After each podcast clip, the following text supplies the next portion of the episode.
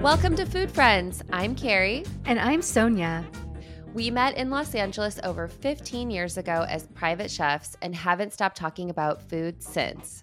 We created Food Friends to share our stories and recipes with each other and you. We're so glad you're here.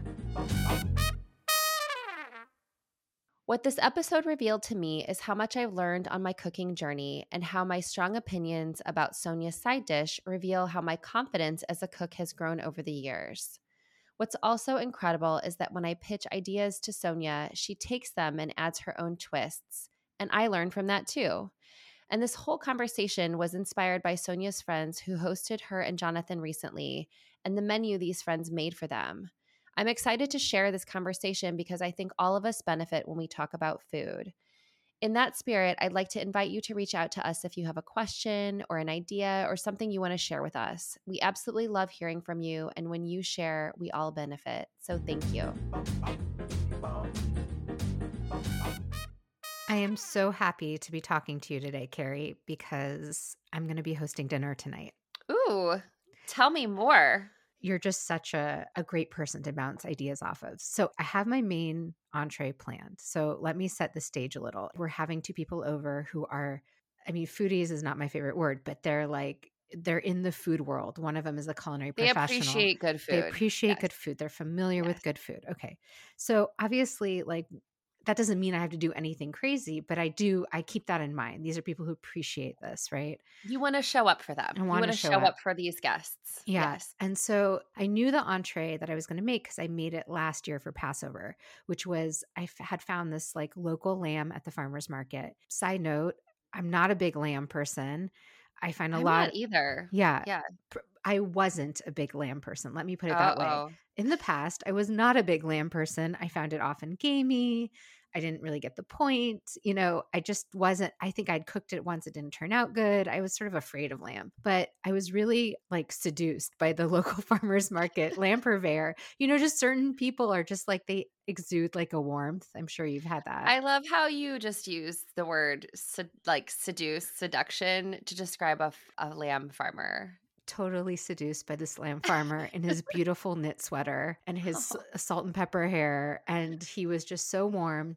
I ended up buying all these lamb shanks, like kind of, I hadn't planned on it. And then I was thinking about like, the lamb that I have eaten in my life that I've loved, and that really, those experiences were really in the Middle East for me. I lived in Israel for a while. And so I made this lamb that is just wait can yeah. i stop you the mm-hmm. shank you're braising it right yes, you're yes. you're you're caramelizing it and then you're braising it so it's it's like a fall off the bone kind of situation Right. Because okay. I love a braise for entertaining. Because what I love most about a braise is that you can make it several days in advance and actually it tastes better if you do that. And I love any kind of entertaining where you don't have to make the thing on the same day that you're serving it. So, especially since it's a Wednesday that I'm hosting these people. So, middle of the week, I don't have all day to like futz around in the kitchen. Well, back to the original recipe, which I've remade again. With the lamb shank, it really lends itself to braising. That's how the best like sort of form of cooking it low and slow. A braise is something where you cook something in the oven or even on a stove top,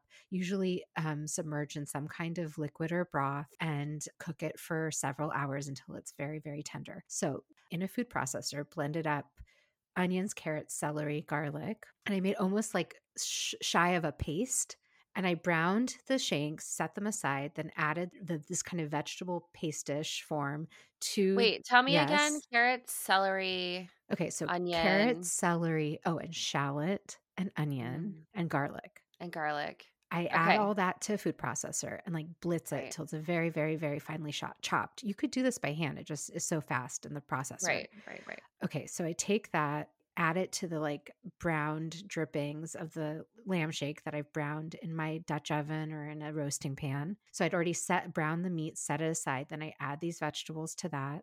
Then I saute them for a few minutes. Then I add tomato paste and get that all caramely. And then I add a ton of spices. So I was adding turmeric, cinnamon, a Ras El Hanout blend, black pepper, coriander, ginger. Any cumin in there? There's cumin in the spice in mix. The, yeah. Okay. And then I add the shanks back to the pot and I added a mix of red wine, water, and pomegranate molasses. So I add the liquids and then I added maybe, let's say, like a quarter cup of pomegranate molasses just for that like tangy sweetness. Tanginess. Yeah. yeah. Oh, I added some cinnamon sticks and a bay leaf and I just let that go in the oven until it was just insanely tender. So that took like two or three hours. It was the hit of Passover last year. That it. Incredible. Just the thought of the pomegranate, molasses in that braising liquid. That's something that I just I love that. When you're eating it, you're like, "Oh, I don't know what this is. Why is it so good? Why does it have this tartness that's so perfect?" But then all those veggies too. I'm sure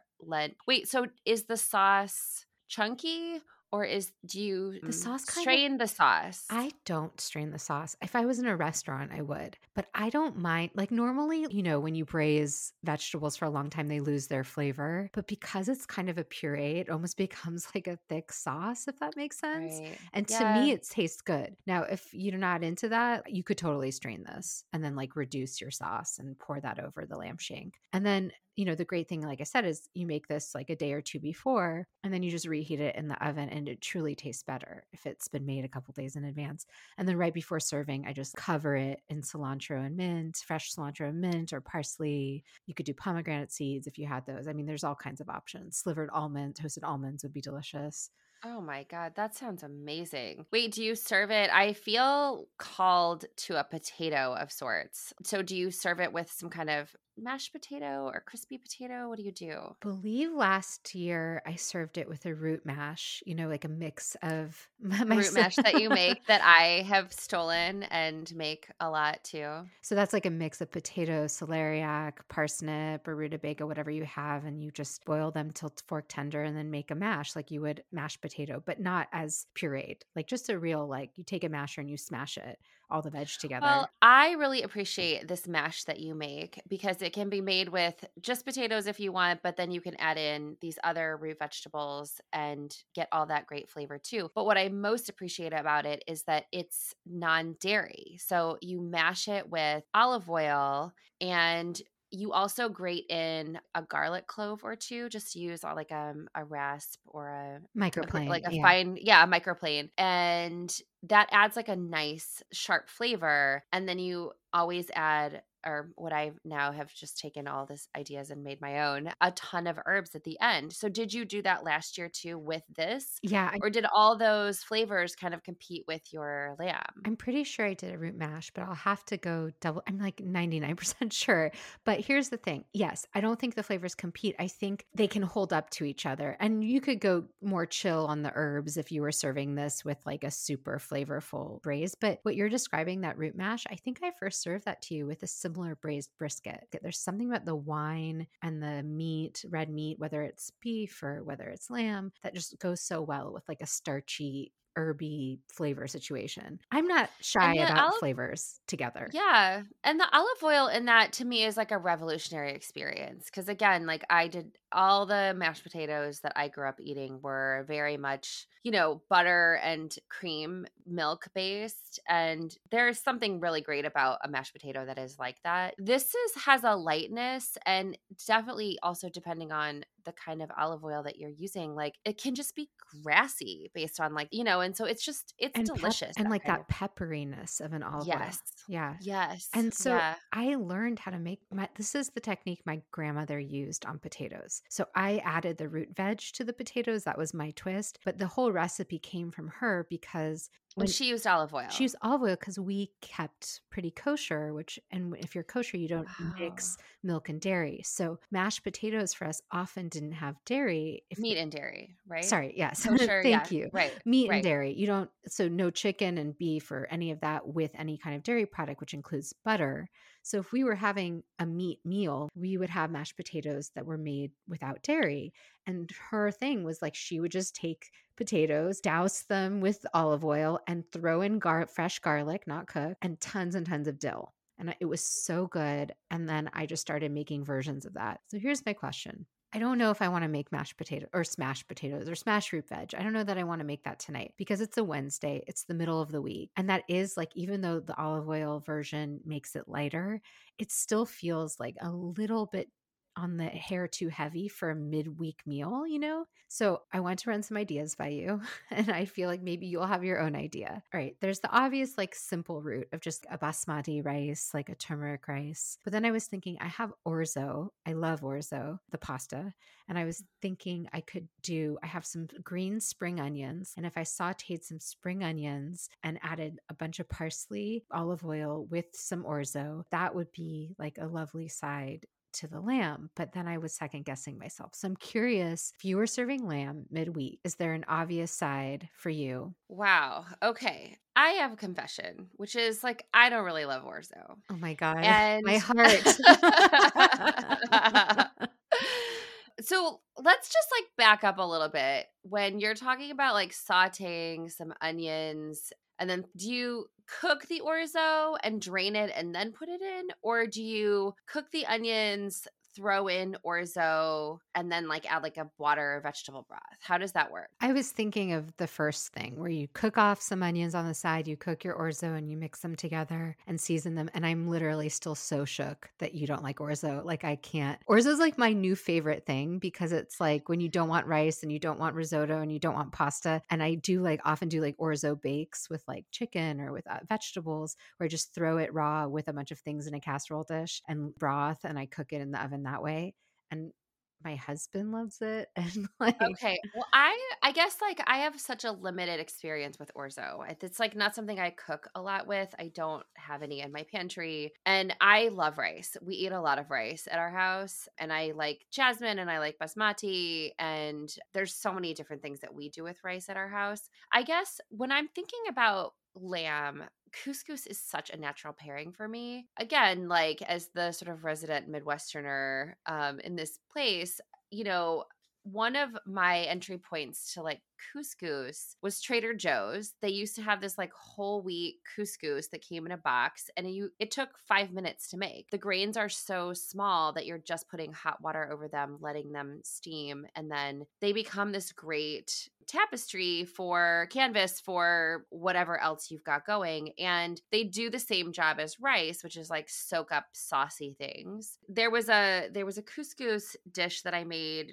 I used to make for clients where I would saute onions or shallots or whatever and then add in the required amount of water for the amount of couscous that I was doing and then steam the couscous and then put like fresh herbs and toasted pine nuts or some kind of toasted nut over top which feels like that could also go with your lamb dish. I mean, um, I think you're right that couscous is such an obvious and smart choice. And I think my hesitation was because I don't actually have it in my pantry right now. but enough. having said that, I need to go get sparkling water. I'd like to go get sparkling water. And we live about three blocks from a Trader Joe's. So it's certainly a very easy trip. And you're right, it takes five minutes to make. And then I was, as you were talking, I was like, well, the spring onions go well in that. You know what else goes well in that is little slivers of butternut squash. There's yeah. something because the pomegranate molasses flavors and the squash I know go well together. And I think if you add the veg to the couscous, it almost becomes a play on tagine or like those dishes where everything's cooked yeah. together except for they're not. Yeah. And then with a bright green salad, that's a meal. And you don't really need much more than that. Yeah, and then I agree with you. The the idea of like that root vegetable mash feels a bit fancy for a Wednesday night. And then it I don't necessarily like a Wednesday night when I've just eaten something so heavy. And then for sure, like your friends will stay, everyone will chat, there'll be a, a conversation. So everyone will get to bed later than they plan to and eat. You know, you just want to be sort of gentle with your digestion, I guess. But here here's my confession of like why the orzo is bumping me. Cause I'm just like, why do you want to dirty another pan? to like boil the orzo. That's my thing. I'm just like, do I really want to pull out another pan to like boil that pasta? It's the same thing as like boiling the potatoes. Like you're creating another mess. So if you were to take your saute pan, like a short sided braise pan, right, that has a lid, you know, get your olive oil going, add in some of these beautiful spring onions, which of course could also be a mix of the root and the stems, like chop them up. Exactly. Yeah. Um, yeah. And then if you wanted to add like a tiny bit of spice or not, add that couscous Oh, here's the other thing. This was my other like I don't want to do another dish is I would use that pan before I started the onions. I would use that I would toast the nuts in that pan. Yeah. Maybe if there were any little pieces of nuts in there, I would just wipe it out a little bit. Yeah. Wouldn't rewash it. Cuz then you have your braising pan that has the lamb in it and then you have the couscous pan and then you have the bowl that you toss the salad in and then you're also like reducing the number of dishes that you're doing on a Wednesday night. A hundred Which percent. to And I me is like And I think that's why I like orzo is because, like I told you, I've been mostly using it in these kind of fancy casseroles. is what I call them. They're not even that fancy. But I just discovered that like you could throw in raw orzo into like um, vegetables and chicken with a little broth, cook that in the oven, and you have a complete meal in one dish. And I love the texture of it. To me, it's risotto ish, it's rice ish, like a short grain rice, and it's like pasta y without somehow it doesn't ever feel as heavy as pasta to me. Like a little of orzo goes a lot further. Like normally, you know, to feed a a group of four, you'd probably use a whole box or bag of pasta, but with orzo, I might use like half a bag. I feel like this is a place for me to explore and for us to even have a whole nother episode about what do you do with orzo because I think this is like a, a space that I haven't explored at all because that also if you if you took out the pan to boil the orzo you could take half of it and make it in your dish tonight and then save that other half of the orzo for something later on in the week or on the weekend or or something like that. I think you've sold me on couscous, though. I think I'm definitely I'm gonna go couscous. I mean, I didn't want to be too bossy, but I feel like the couscous is the way to go, especially if you're going out to get the sparkling water. Like Trader Joe's has got great sparkling water. They've got the they got the box of couscous, and I'll just add, and this is a bit of a sidestep because it's not savory, but I used to eat that couscous for a breakfast dish, not sautéing onions, of course, but you can soften that couscous with a milk, uh, a nut milk, like oat milk or or almond milk or something like that or just steam it with some water and add nuts and dried fruit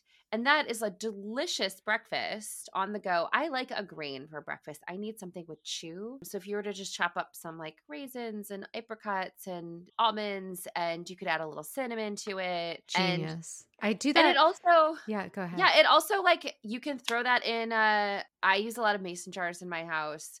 So if you had like a one cup mason or a two cup mason, you can throw it in a mason jar and take it with you to eat at the office or in the car or whatever. you Oh, I do. I do similar, like especially with leftover like sticky rice. For some reason, sticky rice or short grain rice in particular, I'll add like toasted sesame seeds and like a little maple syrup and some fruit or dried fruit and some rice milk or oat milk or whatever milk. And that to me is like a little porridgey breakfast, and it could be hot or cold on the go or not. So yeah, I'm. Oh, that sounds delicious. Although I still like a savory. I fry rice for breakfast once a week. Whatever little bits of rice that we have left over usually get fried into cold dried rice.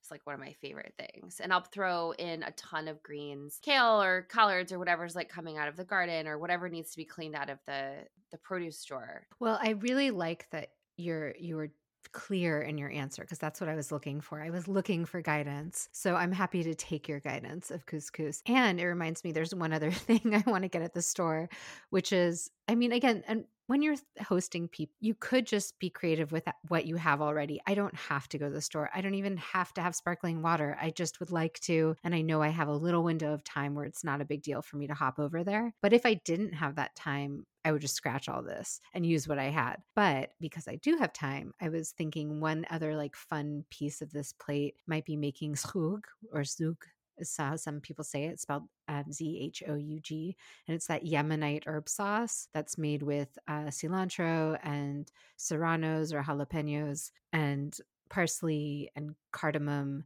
and garlic. And it's like the most addictive green sauce. And it goes so well with lamb and goes so well with all these flavors. So it's like, and it really it sounds like complicated, but it's as easy as putting it in a blender Just throw it in the yeah. you throw it in your blender Or your Yeah. food I mean, processor, I am in full support of that. Just like if you think about again from the plate, like what are what's the, your plate looking like? If you've got like this sort of little pile of grains, you're adding this beautiful piece of braised meat, which is cooked for hours. There's a lot of flavors in it, but then you're adding this brightly colored, brightly flavored green over top of that plate. I mean, that is a that's a very special meal for friends. That's very special for a Wednesday night. But I think that's also like the little extra piece that you want to pull out when you have time for sure, but also when you're cooking for someone who you know will appreciate it. I think that's something that is, you know, an occasion. It's I think it's asking a lot of someone to cook a homemade meal on a Wednesday night and to show up with for a meal like that. I'm in full support of the I don't I can't say it the way you do, the zoo. Well, I mean, the thing is you'll appreciate this because I actually wanted to talk to you about what this person, what she served me the first time I went to her house for dinner, which was on a Thursday night, so also a weeknight. And she made these. I love friends like this. I want to be friends with this person. I do too. It's like, why not have a weeknight meal if yes, you can? Totally, you know, totally. It's possible. But so she had made beautiful kofta, which are like I think she used beef, like little kind of spiced meatballs, like little patty meatball things. And she made a beautiful green salad and homemade uh, whole grain pita bread, the fluffiest, warmest, most wonderful homemade pita. Oh, and then some roasted carrots with some kind of beautiful, simple flavoring or sauce. But okay, so that's not like a million components. That's a pretty So like on a Thursday night, this friend of yours is just making like homemade pita. This is not normal. Like this is not what a lot of other people experience, including me.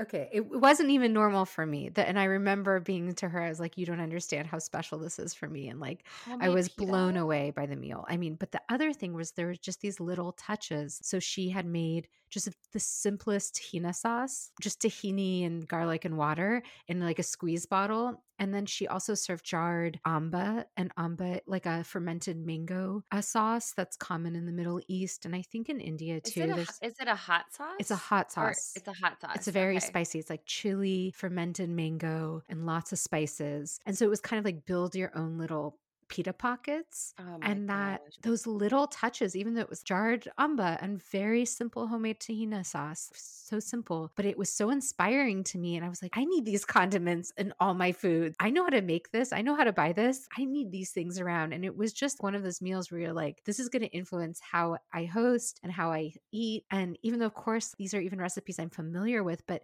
seeing someone else put it all together right is that missing piece yeah, and I I think one of the things that struck me about what you're talking about is and and tell me if this resonates for you is this idea of personalizing. What you're describing with this pita meal is you can really every person can personalize this. If you're someone who really loves the tahini, really loves the hot sauce, you can add like a ton of it to it. Or if you're someone who really wants the flavor of those meatballs to shine through, if you're a kid sitting at the table, you can just have a meatball and a side of pita and be happy. And so I think there's something to be said about building a meal that is shared but also personalized. When our son was really little, we wanted to get together with these friends. They didn't have kids they were, you know, young and fabulous and on the go all the time. And so they came to us and I hosted. But it was also like the middle of the summer, a thousand degrees, and I made make your own BLTs. And I toasted the bread and I I cooked the bacon ahead of time and I just had all these sort of mix in things. So part of the fun of sitting at the table was like everybody putting together their own BLT sandwich. Putting together a BLT and eating it in front of friends is like so messy. And and so then it just became like that was part part of the fun of connecting with them and catching up with them and also of our moment too in having a baby you know was trying to get him to bed and then all of us sit down and have a glass of wine and and eat these like messy blts i think you're right that element of customizing it includes the person in the experience. It connects them to the food you're making and serving because now they get to have their own creativity with it. It's a little thing but it's like that's what condiments do right? Yeah and when yeah. you have a homemade condiment even if it's as simple as literally taking tahini paste and stirring it with water, because that's actually all you need to do, even that little step, it creates some fun, right? Yeah. Or I'm someone who I'm sure that this is a conversation that other people are having do you like mayo or do you not? I'm someone who really loves mayo, and on a BLT, I love a lot of mayo, and I'm always really disappointed if I order a BLT out in the world. There's never enough mayonnaise on it. But there are other people who feel completely opposite of me. They could not be farther away from the mayo jar, the mayo bowl, whatever. Like they just want no part of that. And so I think that's what a meal like that too also offers is I can keep adding mayo to that sandwich as many times as I want. Well, and that would lead us to a whole other episode on mayo. And then I could share all of my husband's preferences and non preferences and how I've yes. how I sneak mayo into things because he oh, thinks God. he doesn't like like it, but he actually does. But anyway, neither here nor there. I totally agree with you. It is really empowering, actually. And it's all of these little things that you just start learning as you host more, right? Like if you've never, if you're listening, you've never hosted people or you're just starting to host, you don't have to get everything right. You don't have to know how to, there is no right or wrong, actually, but it is little like shift. Oh, if I just let people scoop some things onto their own plate, that can create a really welcoming environment. And it gives people, it gives people something to do with their hand there, and it gets them involved in the meal and it gives them autonomy in what they're eating. There are genuinely people who like to really eat plain, and that's okay. Some kids cannot get enough of like really insane flavors that you would never expect them to want to eat. And then there are adults that I have known that just really just want like a piece of plain chicken and some rice and they call it a day. That's, and that's okay. No question. Know? It is okay. And you don't have to be a short order line cook to make everyone happy. But no. that's why it's like these are the ways you can like build in some flexibility. I feel like yeah. this was really helpful for me. I hope I hope it is for other people too. I just love talking about hosting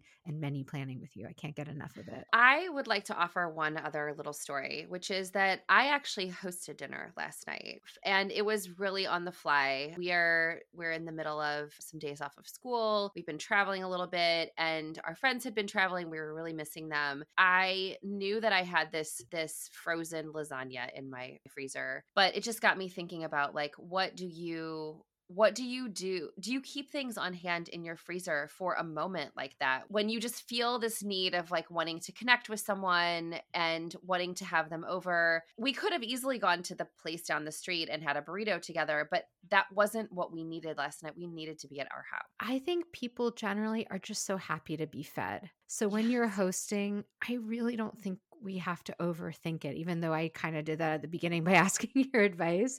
But that's because it's well, you want to make it nice. Right. Well, it's also fun for right. me. I'm having fun with this. But if right. it's not fun, if you're having a busy week and spending a lot of time thinking about a menu isn't fun, and that happens to me too. It's not like every single time I have someone over, I make a big elaborate meal and have lots of fun with it sometimes a friend is just having a bad day and last minute you want to invite them over and cheer them up and you're going to feed them whatever maybe you were already making or whatever you have in your freezer. So yes, the answer is yes. I love having a lasagna on hand for that reason. I think that's so do comforting. you make it yourself mm-hmm. or do you buy it? You make it yourself. Yeah, but I don't always have it on hand. So right. what I do tend to do is if I'm making lasagna one day, I tend to make many lasagnas and freeze a bunch. And I'm like, if I'm already going to take the ordeal, time, and yeah. there's like you, you you need a lot of counter space. You need a lot of counter. Lasagna. I feel like it just somehow it just ends up creating such a mess in the kitchen. So I I like this idea of if you're gonna do it, you might as well just double it because you're already like doing all those dishes anyway. Exactly. So the other things I love to have on hand for like last minute people are coming over are dumplings that I didn't make. Bags of frozen bags dumplings. of frozen dumplings, which you've talked about before. I love to have soups. You know, like I think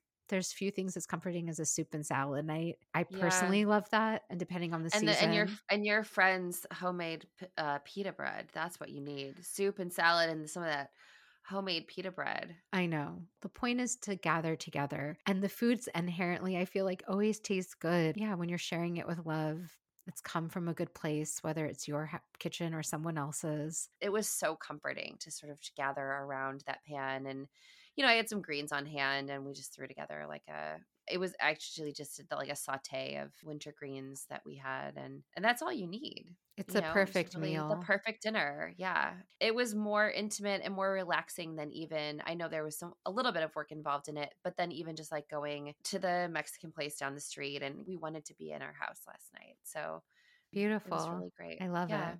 Well, I'm hungry again.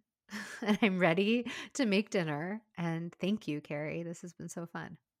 Well, I'm excited to hear about your dinner, and I'm just putting an intention out there to learn how to make homemade pita bread at some point together. Oh, that would be a dream. Thanks for being our food friend. If you enjoyed our podcast, please subscribe, leave us a review, and share this episode with friends. We love hearing from you, so follow us on Instagram or drop us a line at foodfriendspodcast.com. Yes, we'd love to hear from you and your food friends. Happy cooking and eating!